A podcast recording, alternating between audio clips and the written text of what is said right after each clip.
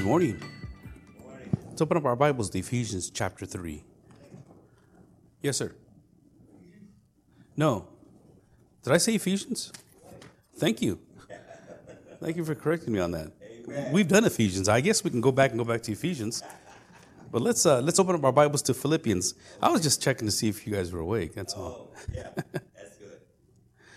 All right, let's uh, let's open up an order of prayer. We'll pray for uh, James and Winter that aren't with us today, and uh, Chloe, and also Elisa that's not feeling well. Just seemed like all kinds of stuff happened this last week. I just want you to know. Uh, I just got over the COVID here a couple few weeks ago. My family and I. Yeah, I had second time, you know. So, what can I say? It was it was a bad flu, uh, and there's a lot of it with the Richard Eileen. They're missing as well because of the COVID and their sickness. Actually, they had something else going on in their life, but. Uh, but uh, just keep safe out there as always. You know, wash your hands, please. Wash your hands and keep yourself safe. And uh, we lift up to you uh, also Manny and uh, his family. I don't know if you guys know this or not, but Lucille just passed away. Do you guys remember Lucille? Yeah, yeah, yeah, yeah. Carrillo. Yeah, she was. She was. Uh, she, yeah, something happened with a surgery that she had, that they had postponed for for months, for months, and uh, and um, internal. Just a lot of things happened, and but she, they just passed away, so we'll be probably doing a uh, a funeral for them. And, and also remember James Carty, uh, he's our landscaper from a while back.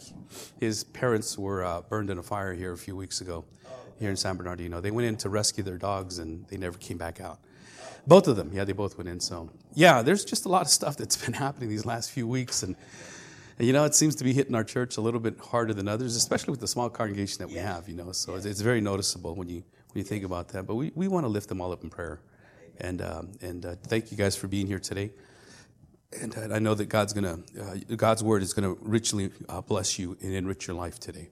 Uh, because of what we're talking about, you know, the, the things that are going on in this world, and what it is that we are supposed to be doing. So let's. Is there any other prayer requests? Anybody else like to lift up a prayer request at this time? Yes, Martha. Yeah, yeah. How long has it been now? Yeah, six, seven months. They lost their uh, 18 year old daughter. Yeah. Oh, 20. Wow. I did. Yeah. Okay. Keep them in prayer. Sylvia, did you raise your hand as well? Ernie? All right. Well, let's do that. Father, it's with, it's with a very heavy heart that we come before you today. And uh, realizing just the devastating news that we hear of, of just within our own circle of influence, the people that have been affected so much by the so many things that go on in life. Yet you've called us to press on, to keep on pressing on toward the goal, which is in heaven, our Lord Jesus Christ. And Father, we press on through all the adversities that may come our way. We press on because you've saved us and you've sanctified us. And Lord, we know that one day we will be glorified. We press on because that's the goal and the call that you've called us to do. We press on because we know that we have a better place, that this world is not our home. So I, I, personally want to lift up the prayer requests that we have right now for Manny and his family, for the loss of their, their wife, the, his wife, their mom, grandmother. Such a big influence in that community, Lord. I just lift her up to you. I also pray for uh, James and, uh, and his family as well, and the loss of their mom and dad, James Sr. And, uh, and Lord, just a tragic accident took place in their life. And I pray that we can minister to them in a very effective way as well. That Leonard and Brandy and the, the loss of their children, child, and it, it, you never you never get over it. It's something that they have to go through and eventually come to grips with. And and I pray, Father, that your sustaining hand just continues to to bless them and lead them. And thank you for Martha that is willing to minister to them. For little Ernie as well, Lord, I, I lift him up to you. And, and, and Lord, just the many many years that he's been struggling with what's happened to him. And I pray, God, that you just lift him up and encourage him from the inside out. Let him know that he's still, uh, that you are still his God. He's still your child. And, and so, Father, we come before you with all the others that have been that are missing today, James and Winter and and uh, Eileen and Richard and Elisa and uh, and Father, and just just those that um, that just don't come to mind right now. And, and, Lord, just the many things that are going on in their life. And and we know, Father, that as a small body of believers, that when one hurts, the other one hurts as well. But when one rejoices, we also rejoice with you. So, so Lord, with that humble uh, attitude and that the willingness to learn from you, we want to come to you with this brokenness and this ability to, to just, just surrender it all to you because we know, God, that you are totally in control. You are a sovereign God. And there's nothing that happens in this world without you knowing. There's nothing that takes place, nothing that surprises you. Even our attendance here today. you knew that this was going to take place. Yet you, you called us here. You've led us here. You've, you, are, you have drawn us here to dive into your word and, and just the, the treasures of this portion of scripture that are so, so needed in our culture, in our life, in our family today. I pray that we can glean just the instruction that we need from your word, and your word, solely your word. So, Father, thank you once again for this opportunity that you give us. I pray these things in the name of Jesus. And everyone says, Amen. Amen and amen. We are in Philippians, thank you, Ken, chapter 3. I'm glad I didn't start off in Ephesians chapter 3. We are going through what uh, this portion of scripture is called the righteousness through faith in Christ. And if you remember, we've been going over uh, Philippians chapter 1 uh, and 2 and, and now to chapter 3 with just a little bit of a, a slow pace. Today we're taking on verses 12 through 16. Excuse me. And uh, what Paul has been calling us to do, he says from chapter 2, uh, when he, he said to us that we ought to be encouraged, number one, and we ought to encourage one another uh, with any comfort and love and any participation in the spirit and affection and sympathy. Complete his joy, Paul says, by being of the same mind. He says we ought to all get together. We ought to be of the same mind, of the same theology, of the same thought, of the same structure, and, and, and work together in this same mind. Paul says that it's not just the culture, it's not the government, it's not anything else that we want to be like minded with.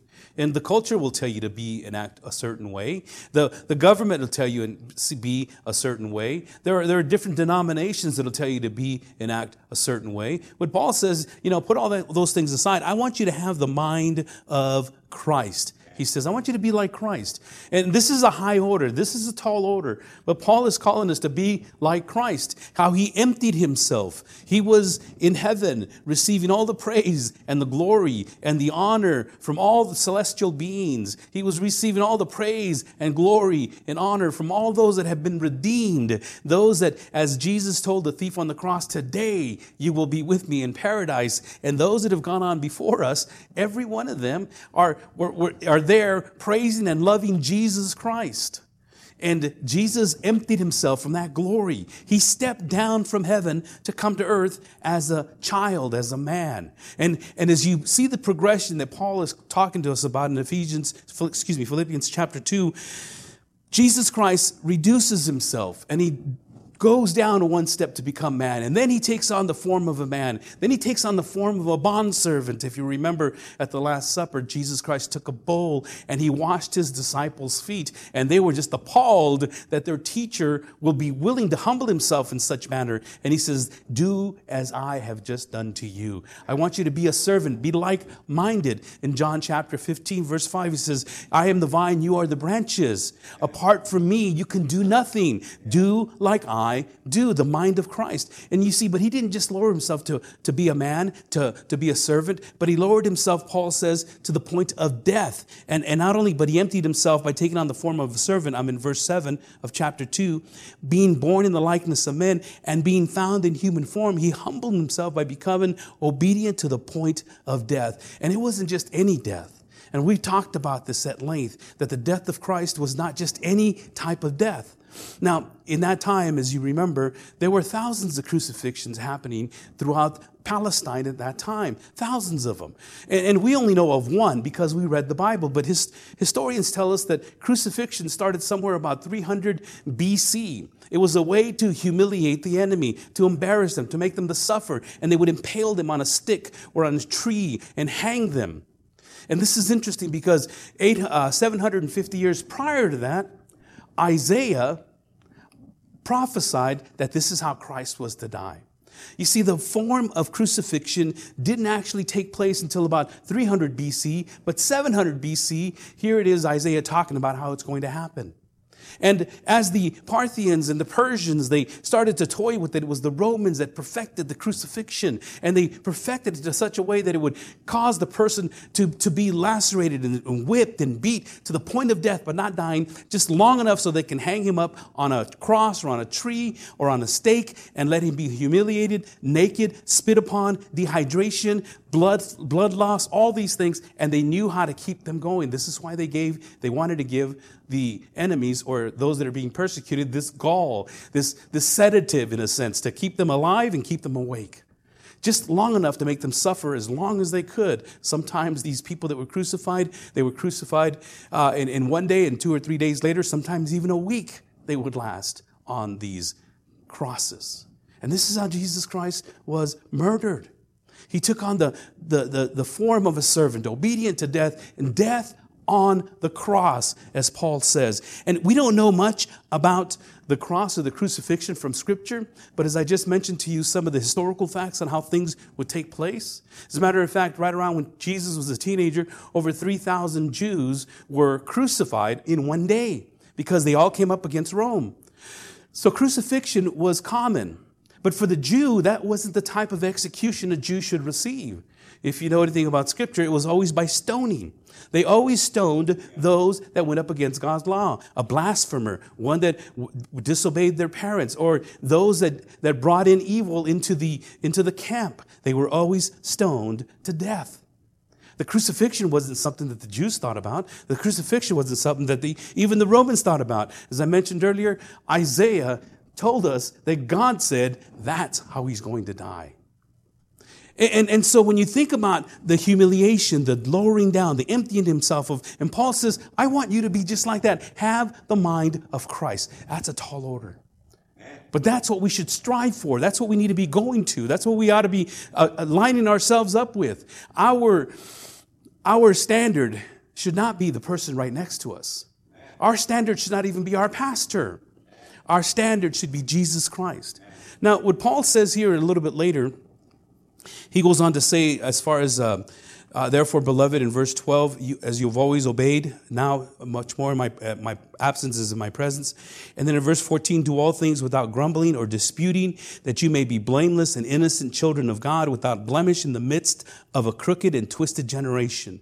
We, we talked about that. We shared a little bit about that. But in verse 19, Paul gives us this little picture of just some couple of guys and, and we didn't really have much instruction from the reading, but you know, as we gleaned from it, we started to see these men. These are some of the men that we can probably emulate. Well, Paul, number one, gave up everything. He gave up everything. Everything that he had, he gave it all up, as we'll, we'll see here in just a bit. But he gave it all up just for the cause of Christ. And Timothy was a very meek servant, but he was a pastor.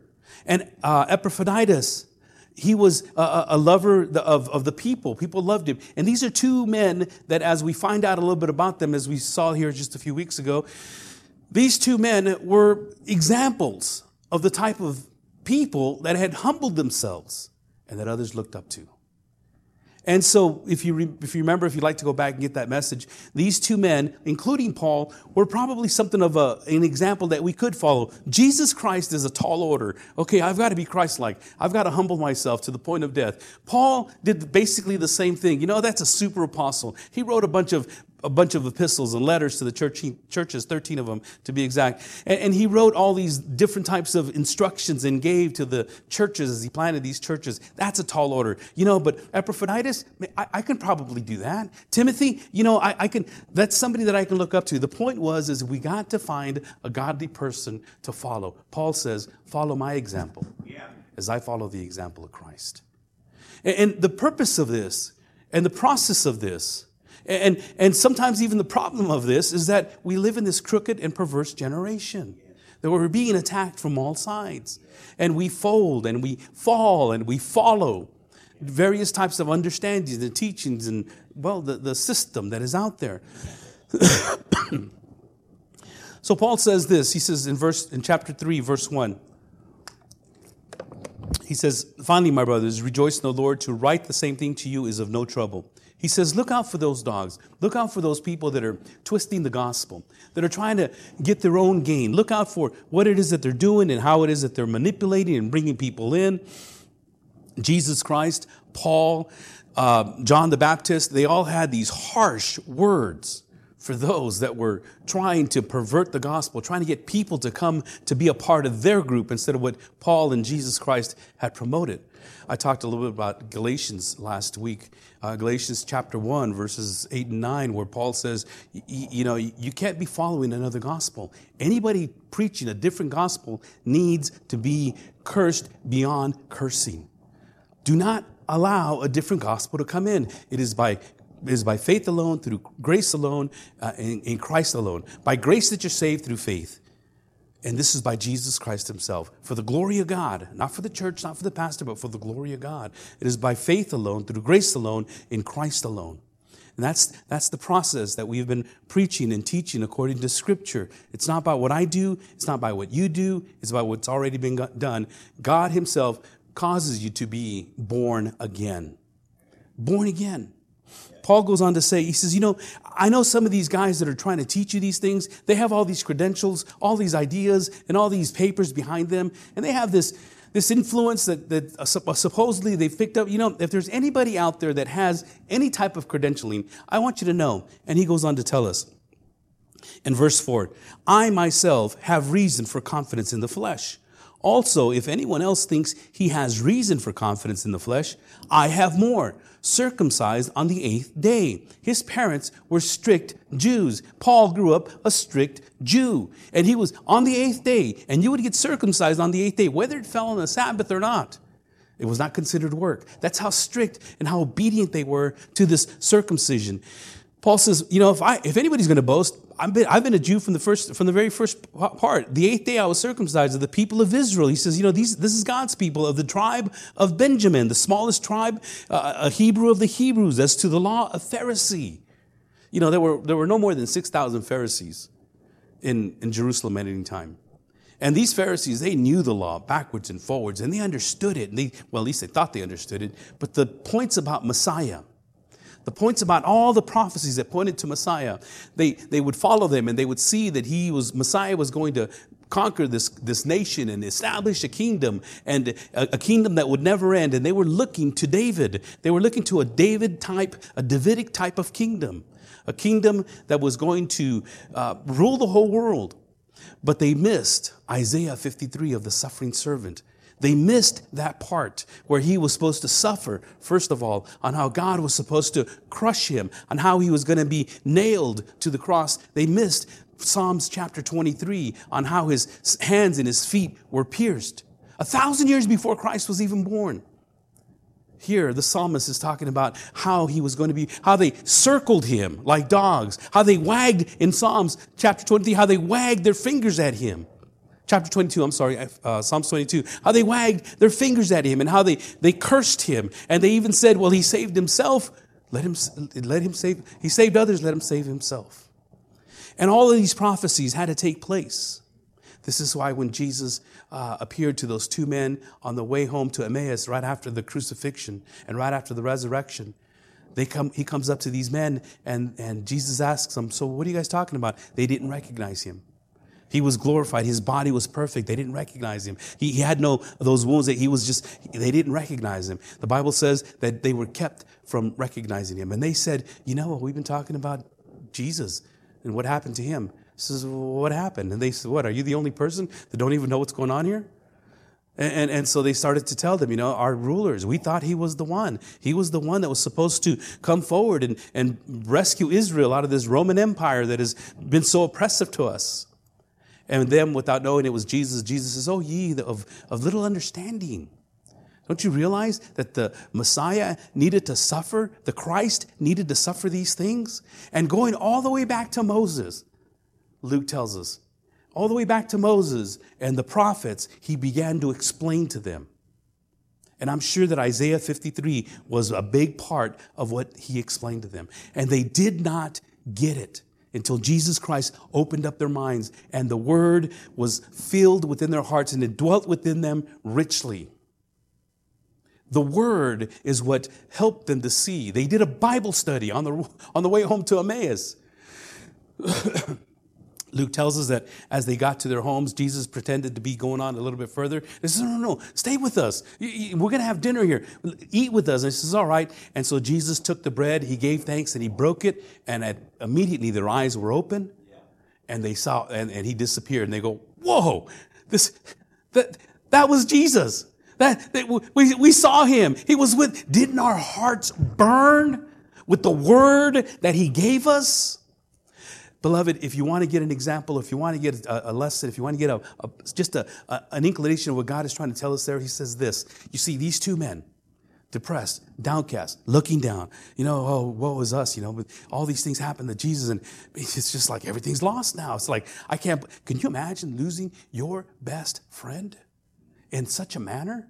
And how hard and, and how heavy your heart would be. Wouldn't you, at that point in time, want to have an experience with Jesus Christ? These men needed that experience. They needed something or someone to come and fill them up. But Jesus did not present himself until he explained to them what the word said. It wasn't until the word was presented to, to these men that they realized, wow, okay. And it wasn't until they understood that they had that experience with Jesus Christ. Many people are looking for an experience with Jesus Christ, and the experience is right here. The revelation is right here. People are praying, God, give me a word, and God is going like this. It's there it is. Yeah. There's your word. Yeah and, and the experience that they, they needed and the comfort and the joy that they needed didn't come to them until the word was expounded. And the word needs to dwell in you richly. As, as Paul is going on and talking to us about the things that he has put aside, the things that he has set aside, he says, he says to us, indeed, in verse 9, I'm sorry, verse 8, he says, Indeed, I count everything as loss but of the surpassing worth of knowing Christ, my Lord, for his sake. I suffered the loss of all things and count them as rubbish. We read that word, if you read that word in the old uh, King James Version, that word would be dung, excrement. That, all that stuff, all my titles, all my pre- prestige, all my power, all my influence, all my education, nothing compared to knowing Christ and he says this in verse 9 and be found in him, having not a righteousness of my own that comes from the law, but that which comes through faith. And last week we talked about this that many of us want to build up our own righteousness. We want to be righteous before God according to what I can do, how I can live, how I can continue on in life. And it's not my righteousness that gets me saved. It's not what I do that gets me saved. It's God's righteousness. You see, what God did is He took my sin he took my sin that should be damned and, and crushed under the wrath of God. And he took me, my sin, and he imputed my sin onto Jesus Christ. He placed it upon Jesus, and Jesus imputed his righteousness upon me. For by the grace of God, I am saved. Not because of anything I do or anything I say. It is a righteousness not of my own, but of God. I have been made right because God decreed it. Not because I said, not because I, I raised my hand one day. It's okay, Lord. Okay, I'm ready to be righteous now. God Himself took it upon Himself to reach down and rescue a sinner just like me and just like you. It's all by the doing of God. And Paul is trying to get this across. You know, a little bit earlier, Paul says, You know, I want you to work out your salvation with fear and trembling. He didn't say work for your salvation, but work it out. Follow the example of Christ. Have a like mindedness of Christ. Follow the example of Paul. Paul says, Follow my example as I follow the example of Christ. Follow the example of Timothy. Follow the example of Epaphroditus. Follow the example of a person that you see that is desiring God on a regular basis. Their whole desire, their whole goal, their whole life is focused on looking to God. And this is what brings us to our portion of Scripture right now. You see, because Paul doesn't just leave us there and say, okay, this is what I want you to do. This is what I want you to do. Here's how, here's how you should do it. How to press on. How to keep going. How to keep straining forward. And, and how to live as the Apostle Paul did, as Timothy did, as Epaphroditus did, as Peter and all these other apostles that went before us. And all the generations of leaders and, and of pastors and of preachers and of teachers and of just down to earth Christians. The number one goal, the number one thing that every one of them do is they press on toward the goal of Jesus Christ. They don't go toward the world, they don't go toward the culture, they don't go toward the church, they go toward Jesus Christ. And they find like minded people that are just like them. Let's look at this. In Ephesians chapter Philippians chapter 3. I don't know why I'm stuck in Ephesians. Just know that if I say Ephesians, we are in Philippians. Philippians chapter 3, verse 12. Paul says this himself. Not that I have already obtained this or I'm already perfect, but I press on to make it my own because Christ Jesus has made me his own. Brothers, I do not consider that I have made it my own, but one thing I do, forgetting what lies behind and straining forward to what lies ahead, I press on toward the goal for the prize of the upward call of God in Christ Jesus. Let those of us who are mature think this way. And if in anything you think otherwise, God will reveal that also to you. Only let us hold true to what we have attained. Father in heaven, as we take this portion of scripture, I pray that you just open our eyes to it. Revelation has already been given. We don't need a new revelation. The revelation is right here in our hands. Just bring it to light, illuminate it. Bring it to light so that we can see your wonderful truths and the principles on which to live by. Thank you, Father, I pray. In Jesus' name, amen. Not that I have already obtained this or already or am already perfect. Paul says, okay, you know, I'm, I'm sharing with you on what to do. I, have I've done just about everything I could humanly possible by getting rid of everything. It's all rubbish. All the titles, all the prestige, you know, I, but you know, I got a long way to go. Paul says, I, I have a, I still have a very long way to go. Paul had, as I call it in, in your, your outline, number one, Paul had a holy discontent. And so what I must do in order to press on in this world, to press on in this life, I have to, number one, have a holy discontent. What do I mean by that? This, this uneasiness that you have, this, this you know, I, there's got to be more that you have. This, you know, I, I, I just can't believe that what this world is giving me right now is, is all there is that the government is what they're telling me to do, and, and the people around me, and even the church to some extent. There's got to be more. There's got to be more to God, more to, more to understanding. And Paul had this holy discontent because he knew who he was. He knew who he was. He knew how to understand and evaluate himself. We've been doing that through the book of Ephesians, excuse me, Philippians. We've been doing that through this book. And, it's and we've titled the, the whole series of Ephesians, Finding Joy in the Darkness. And sometimes we find ourselves in some very dark places. And let me remind you that Paul right now is in prison. And he's and this gospel, this this epistle that he wrote, this epistle is many people call it the, the, the epistle of joy. Rejoice in the Lord always. And again, I say rejoice is found in Philippians. And Paul just seems to be having a great time in prison. He doesn't know it yet, but he's going to be executed pretty soon. And, and he had an idea, an inclination. Paul is going back to his uh, earlier days and his church planting days and his encouraging days and his lifting up of pastor days, and he's getting all this information together. And he says, You know, in spite of where I am, I want you to rejoice. I'm rejoicing. I want you to rejoice. And I want you to grow and I want you to develop. You see, there's two errors that we fall into. Number one, we fall into like, okay, once saved, always saved. Okay, good. I'm done. And we just sit there and let go and let God. Okay, whatever's going to be, it's up to God. You know, whatever, however God wants to pull it out of my life, then it's, I'm just going to sit here and let go and let God. And the other error that we fall into is that, okay, if it's up, if it's going to be, it's up to me. We tend to work for our salvation. We want to get so busy in doing everything that we can to make sure that we please God.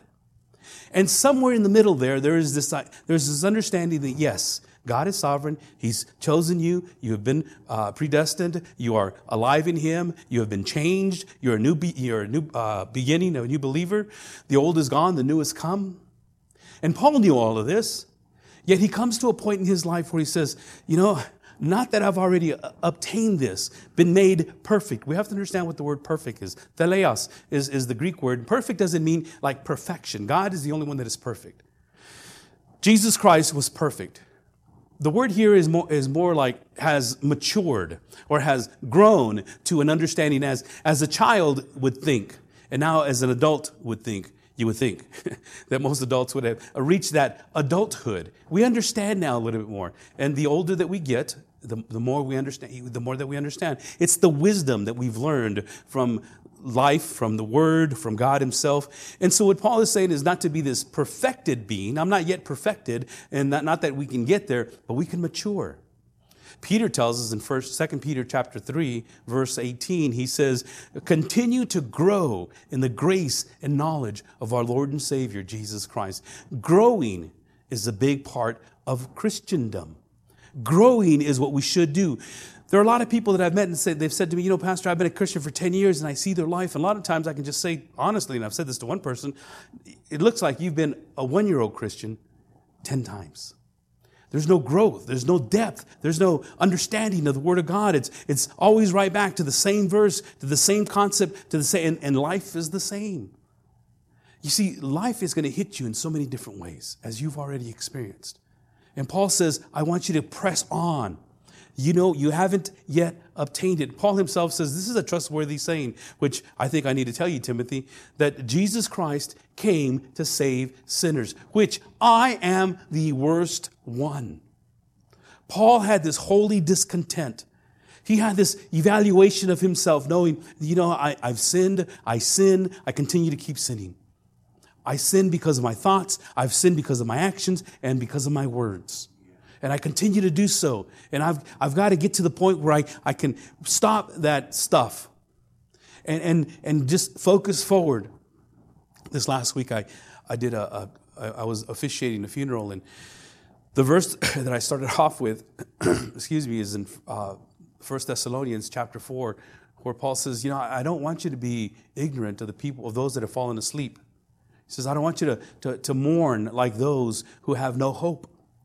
He says, I want you to have this hope that those who die in Christ first shall be resurrected, shall rise up, and shall meet and be caught up in the air with Jesus Christ. And those of us who are left, we will be caught up with him. The word there is in Latin, raptura, or like, or rap, rapido, or quickly. We would quickly be caught up where we get the word rapture. And, and then Paul goes on to say, encourage one another with these words. Paul was a future thinking person. Think about the future. Think about your home. Think about your mansion. Think about the place where you are to be. That should be our focus at all times. That should be our focus. Paul says, Not that I have already obtained this or I'm already made perfect, but I press on to make it my own because Christ Jesus has made me his own. Are you a believer in Jesus Christ? You see, you got to be careful with that question. The Bible says, well, the demons believe. Are, have you placed your faith in Christ to the point of you're saying, I, I, I have this holy discontent in my heart, and I know that God wants me to accomplish more, yet I'm just sitting here, I'm letting go and letting God, but now I'm starting to realize there's something more that I have to do. Is there, is there a desire for you to want to know God more? Is there this, is there, there this longing to be in the presence of Jesus Christ in spite of all the things that may happen? Now, I'm not saying to go out and lose your life or take, take your own life to get to heaven. I'm not saying, I'm not trying to be morbid in the sense of, you know, just get rid of your life and forget about everything else. But the attitude should be that none of this stuff matters. Paul himself had the same struggle. He said, you know, if, if I were to go to be with the Lord, that would be great. But right now, the most important thing is for me to be here. So I struggle with that. Should I go to the Lord should I stay here? But you know, for, for your sake, for now, I'm going to stay here. I'm going to encourage you. I'm going to lift you up. and so we have to look at this world as a holy, this, this place is not our home. It's not. And all these things that we just talked about, and all those struggles that people are going through, you know, and, and, and they're real, okay? And, and they knock us down. And sometimes we're so focused on it, we got this myopic vision where we're just looking at this one thing. And, and we begin to worry instead of worship. And you've heard me say this many times before. See, because worry is focused thinking on the negative, but worship is focused thinking on God. And you can't have both at the same time. You can worry yourself to death, and basically that's what's going to happen, or you can worship yourself to life in spite of the storms, in spite of all the things that are going on. Look at what Paul is doing. He says, rejoice. And I say again, rejoice. See, Paul tells us in 2 Corinthians chapter 7, this is going back to your outlines, since we have these promises, what promises is he talking about? Eternal life, a home in heaven. Since we have these promises, beloved, let us cleanse ourselves from every defilement of body and spirit, bringing holiness to completion in the fear of God. We are to cleanse ourselves on a regular basis, cleanse ourselves in the morning, get rid of this thought, get rid of this idea, get rid of this, this sin that keeps holding us down, and be ready and prepared. And then in Matthew, see, and, and this is part of what Jesus Christ talked about in the Beatitudes. In Matthew 5 6, he says, Blessed are those who hunger and thirst for righteousness. You want an indicator in your life? We've been talking about this for the past several weeks. You want an indicator in your life? And because the question that it comes up quite often is, you know, well, how do I know if I'm really saved? Well, first of all, that's, that's one of the greatest indicators that you're even doubting that, that you're even thinking about that, that you're even wondering, you know, am I really saved? Because the, the unsaved person would say, you know, I, you know, I, I, I get out of here. I don't even want to know that. But a believer, genuine believer, asks that question. And then the second thing is, is this, as Jesus says, that you have to hunger and thirst for this righteousness that only comes from God. Not that you're not righteous now.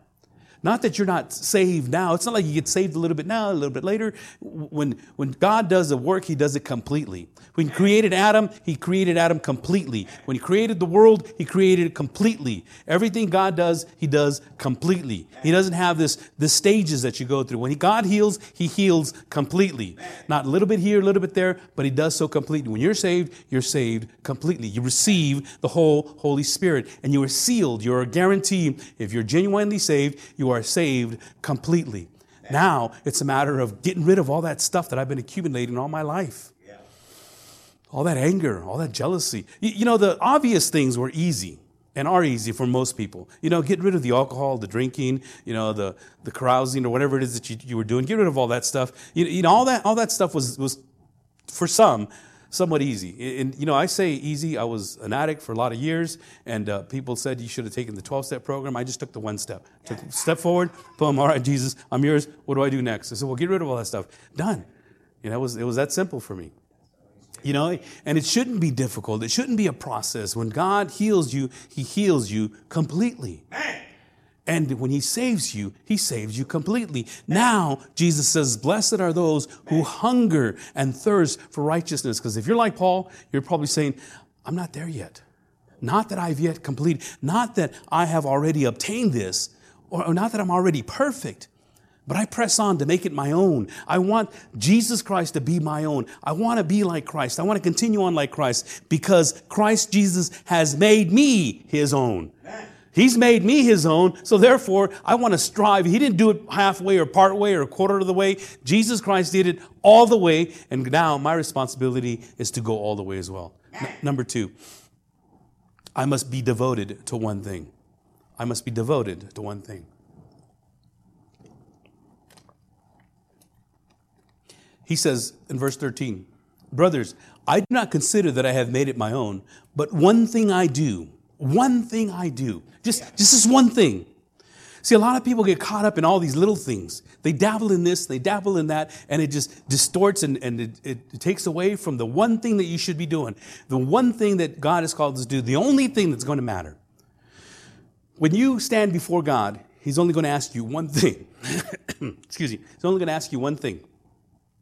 What did you do with my son, Jesus Christ? That's what he's going to ask you.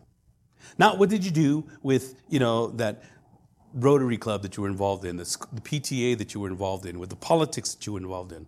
What, what, did, what did you do with my son, Jesus Christ? The next thing he's going to ask you is, what did you do with the talents that I gave you? He's going to hold us accountable.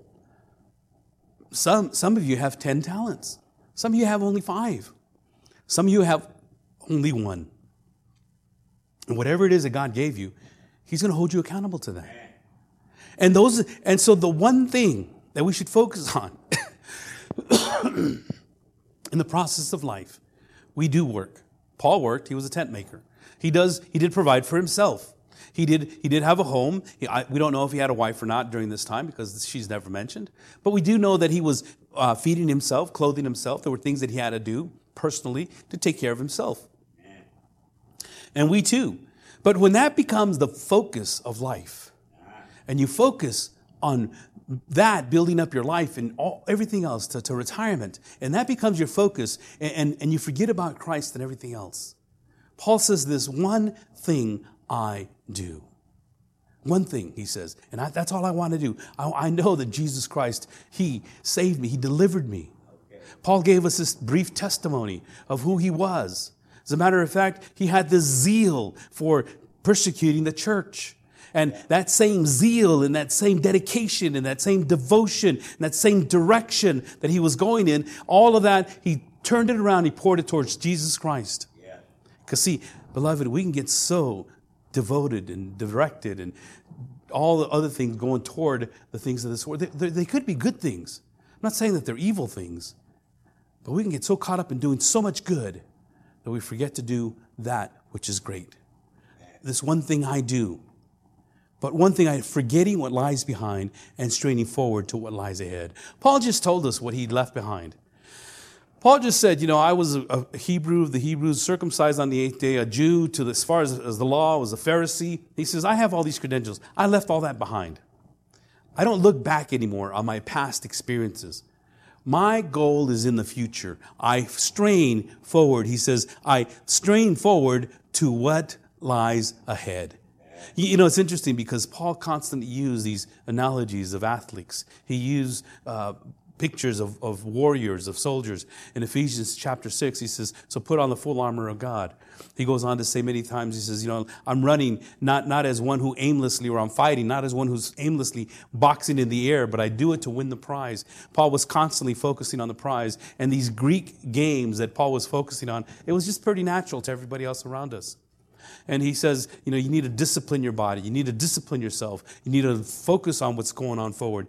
He says, uh, in, in 1 Corinthians 9 24, do you not know that in a race all runners run, but only one receives the prize? So run that you may obtain it. Paul is basically saying, you know, you're going to be, you, you got to run this race. You got to walk through this world. You've got to go through this world. You might as well work at it with everything that you have toward the one prize that really matters. The one prize that is going to get you to heaven. The one prize. Because everything else, it's either going to fall off or it's going to burn off when you go to heaven. You can't take any of it with you. You can't. 2 Thessalonians 2:14 he says to this he called you through our gospel so that you may obtain the glory of our Lord Jesus Christ. You were called to this. Yes. You were called to this. Yes. And, and and when life hits us we need to be ready to keep on keeping on. You know, some of you have gone through some devastating things. And I can only share with you a personal experience, not of mine, but of my sister. She lost her husband back in July, right in front of him, right in front of her, heart attack. And I've shared this story with you guys. And there was nothing she can do. It was just like out of the blues. God didn't have that kind of problem, and there he is. And she just didn't know how to go through this. How do I do this? And she cried and cried. And I says, That's what you're doing. What you need to do is you need to mourn. That's what you have to do. You have to mourn. Just don't let everybody's making fun of you. Don't worry about what everybody else is saying. You go through this mourning process. How do I get over this? You never get over it. You'll never get over this. You have to go through it.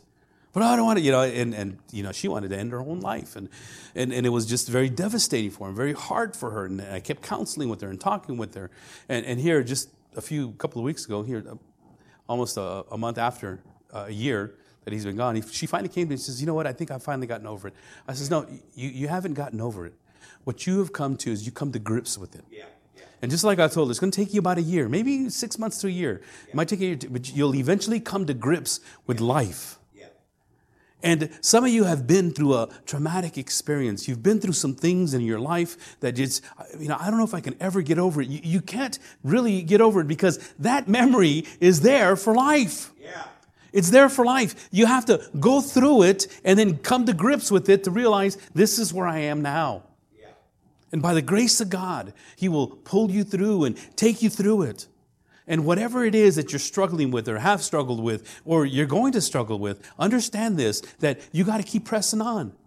And, you know, don't sugarcoat everything. Don't say, okay, well, it doesn't bother me. No, it does. It should bother you. You should mourn six months, a year, whatever it takes. But to get stuck in the past, Paul is saying, I put all that behind me. I put it all behind me. And it's back there, and I'm straining forward now to where I'm going. This is 30 years later that Paul met Jesus Christ. This is 30 years later. Paul has been preaching and teaching and establishing. This is some time now that Paul has been experienced. He's matured to the point where he understands, you know what, I know where I'm going. forgetting what lies behind me and straining forward to what lies ahead. Amen. That's what he says here. And this is what I've been called to. He tells the people in Thessalonica, You've been called to this. Number three, I must have the proper direction. Not only must I have a holy discontent, I must be devoted to one thing, I must have a proper direction. Once again, forgetting what lies behind and straining forward to what lies ahead. The direction that I'm going to. And the direction is going to change and shift on you if you don't have a constant direction. You need a constant direction, something that doesn't change, something that keeps going forward. This is why the psalmist would say, Teach me your way, O Lord, that I may walk in your truth. Unite my heart to fear your name. You see, the only thing that is constant in this world, the only thing that is, is true and, and has been tested is the Word of God. This is why Jesus, when he met those two men, at Emmaus. This is why he went to the scriptures. He went straight to the Word of God. Let me show you what Moses said. Let me show you what the prophet says. As a matter of fact, when the two disciples ran all the way back to Jerusalem in the dark, they got there. They started to proclaim what Jesus said. They said, not only did he go through Moses, not only did he go through the prophets, but he also went through the writings. And he went through everything, showing us how Messiah has been prophesied about. They knew about Messiah. Messiah was coming. He was coming, no doubt. The only thing that they neglected to, to show was the suffering servant part. And this is why it was difficult. And why on earth, I don't know, only from a scheme from the devil, why is it that for most Jews, they omit Isaiah 53? Even in today's culture, that portion, they, they have a reading that they read through once a year. They read from the, they read from the Talmud, the Old Testament, and they also read from the writings, some, some other writings. And, and, and that portion of Scripture is never brought up. For whatever reason, you know, they just don't bring it up. When you bring that portion of Scripture to a Jew with the understanding of Jesus Christ is, and they, okay, well, this is what Jesus Christ did, I'll read this. It just turns on a light bulb for a lot of these guys. What? How come we never been taught that? I don't know, but it's there. Read it in your own Bible. It's there. And Isaiah 53, by the way, starts at Isaiah 52, verse 13 through 15. I've shared that with you already. Back then, they didn't have chapters and verses. They, they unfortunately, they, they cut it wrong. But, but still, it, we, we refer to it as all of chapter 53. And when you look at this and you see this, and this is why the Word of God is so important. We dive into the Word of God, we read the Word of God, we meditate on the Word of God, because that is the only constant thing in this world. Yeah. This one thing I do. This one thing I want to encourage you to do is get into the Word, study the Word. We have a Bible study on Wednesdays at 2 o'clock. We're going to start one on Sundays at 9, the same foundations, of fundamental, the fundamentals of, of faith. We're going to start that on, on Sunday mornings at 9 o'clock in the morning. You come here, we'll get a book, and we'll go through it. Right now, we have at least three or four people that are involved in it, and I only got certain, certain amount of books. But if you want to be a part of that, let me know, and I'll order some more books. Now, we order them and we ask you to give a love offering for the cost of the book if you can. If you can't, don't worry about it. But the book is yours. And, and so when, when you, you come to it, we'll, we'll study it together and we'll go through it. And it's basically, it's just doctrinal teachings, is what it is. What the church believes as far as doc, about who God is about the Word of God, who Jesus Christ is, the Holy Spirit. And, and we go through all these doctrines together to be like minded, to be united in Christ, to be of one mind. And it is sound teaching and sound doctrine. one, of the, one of the good things about doctrine is number one, doctrine, what it does, it defines who you are. It defines what you believe in. And I know that a lot of people have said, well, I don't need any doctrine. All I need is Jesus. Really? Which Jesus? Well, the Jesus of the Bible. Which Bible? You know, the Jehovah's Witness, where they say that Jesus is just a teacher? Or how about the, the Bible of the Muslims, you know, where they call him a prophet? Or how about the Bible of the Mormons, where they call Jesus the brother of Satan? They're, they're, they're, brother, they're two brothers. Which Bible are you talking? Which Jesus? Which Bible? Yes. Well, well, the Bible, the Holy Bible. And you wouldn't know that without doctrine. Now, that's just a very simple example. But when you, when you understand doctrine and you, you hear it and you understand it and you, and you start, and you will never get to the bottom of all doctrine. But we get a, a working knowledge to work out our salvation with fear and trembling so we can press on through the Word of God. When you get an understanding of who you are, it defines who you are. And unfortunately, it divides you from everybody else. Right. It divides you from the rest of the pack. Well, you can't, you can't it doesn't say that. It, says it right there. That's not what it means. Well, who am I to, to judge what God means? You know, I'm just telling you what the word says. Well, it's got to mean something else because that's not the way my pastor. Uh, this is what the word says. I can't go any further than that. I can't, I can't allow anything else to come in because it's the word that is so important. This is what Jesus taught us with these two men at Emmaus.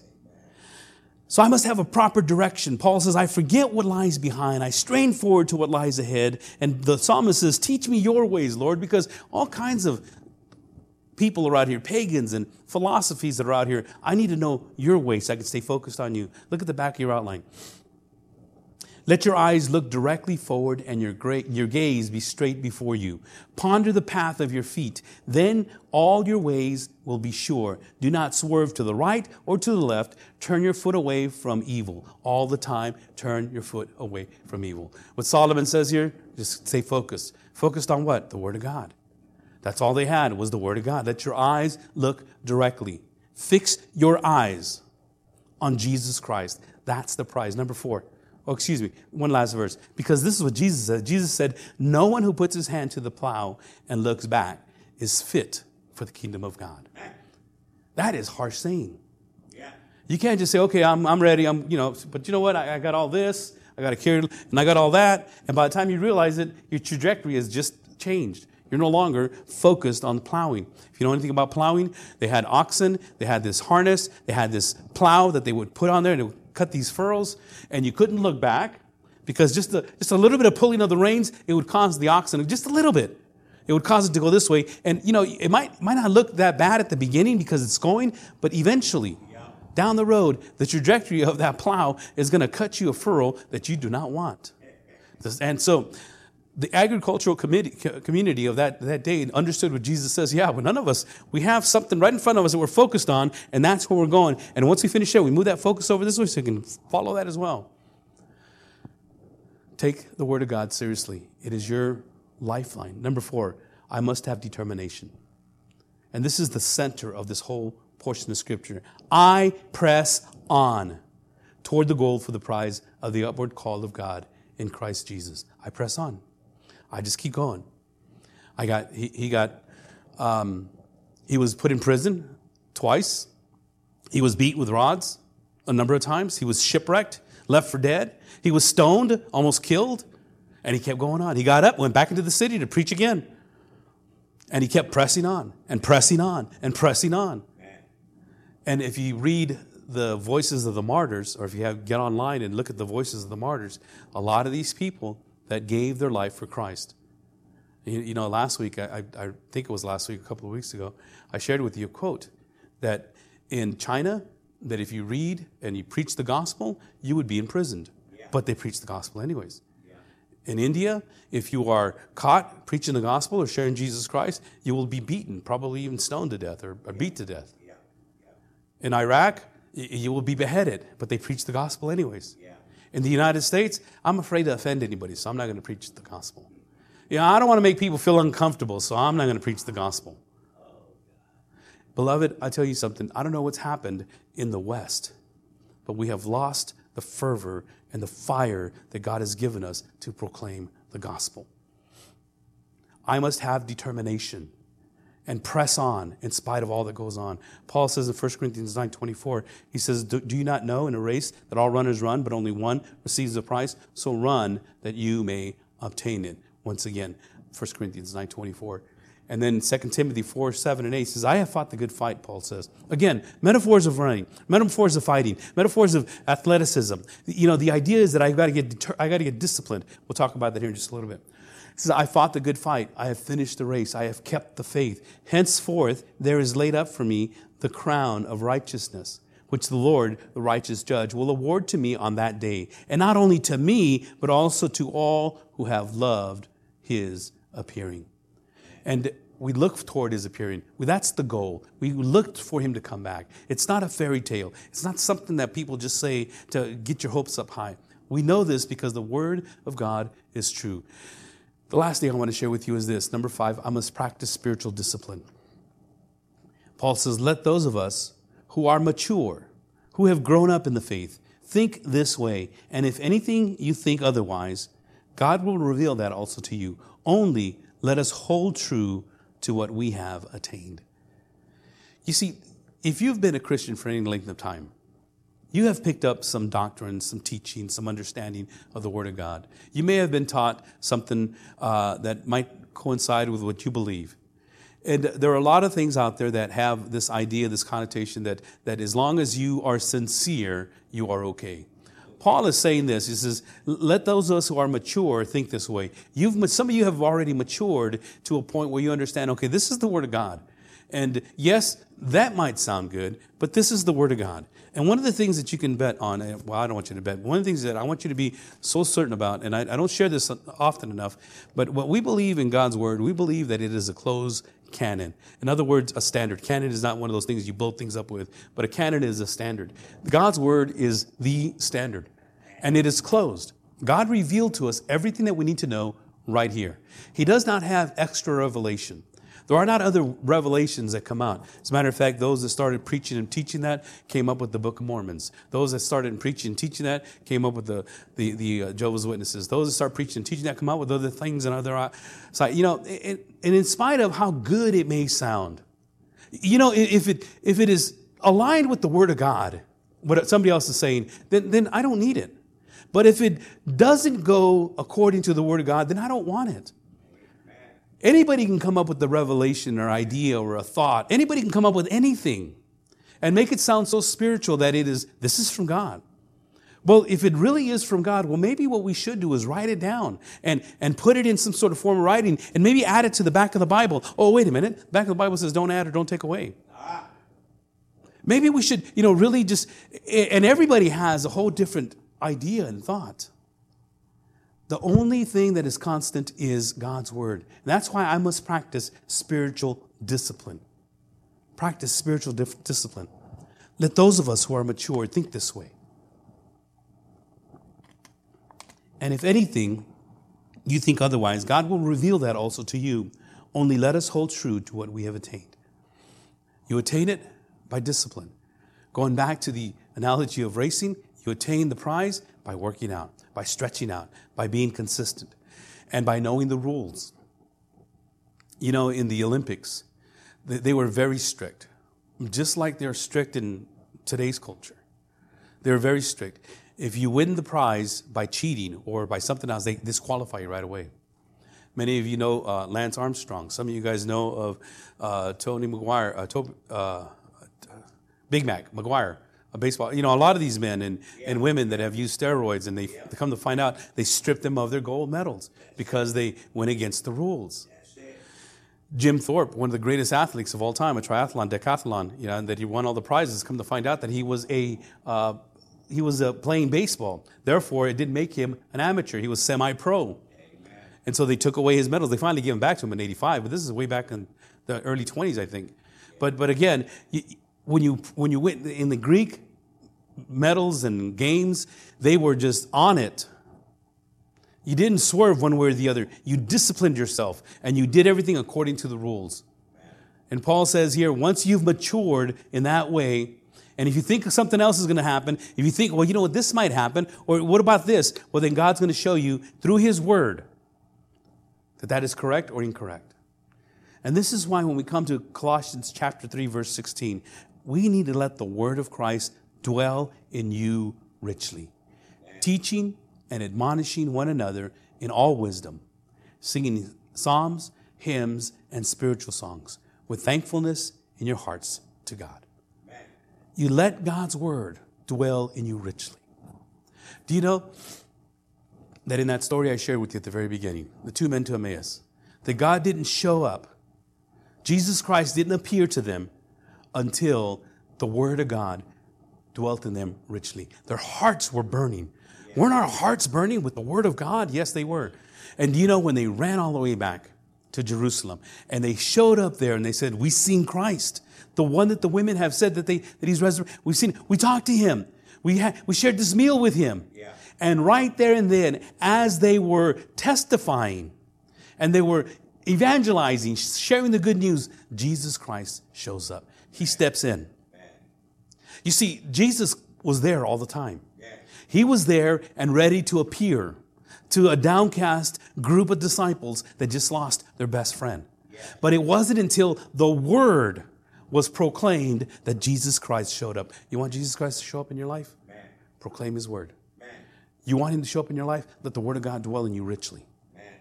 Everybody's looking for Jesus. Everybody wants to have an experience with Jesus. Everybody wants to see Jesus. Everybody wants to touch Jesus. Everybody, some people say they've seen him. They hang out with him and whatnot. You want to see him? Right here. See, because in the beginning was the Word. And the Word was with God, and the Word was God. And this Word became flesh and dwelt among us. And we beheld his glory, the glory of the only begotten Son of the Father. You want to see Jesus? There he is. You want a word from God? There it is. Nowhere else. His divine power has granted to us all things that pertain to life and godliness through the knowledge of him who called us to his own glory and excellence. Father in heaven, we thank you for this word. And we know, Lord, that there's nothing else that we need in this world. I know that we have uh, various things that happen to us in our life. And sometimes we wonder where you are. Sometimes we wonder, why has it happened? And Lord, all we have to know is that you are right there in the same place where you were when Jesus Christ was murdered. You were right there. And as Jesus showed us, we have to get into your word. We have to know your word. Let it dwell within us richly. And I pray that as of today, that it becomes a habit, a discipline, that we look to your word and that we practice it on a regular basis. That we have a determination to press on in spite of all the things that may be going on in our life. That we get direction from you, a proper direction, by forgetting what's behind us and going forward to what is ahead. By being devoted to just one thing, one thing that I do and that is to pursue you. And Lord, throughout this whole process, as we even feel it now, we have this holy discontent with not knowing you enough, with not understanding the word enough. We have this holy discontent. And I pray that you let it grow so that we can continue on to draw closer and closer to you. Thank you once again for this word, for the time that you give us, we pray. In Jesus' name. And everyone says, Amen and amen. I'll be up here for a moment if you'd like to come up and have a word of prayer.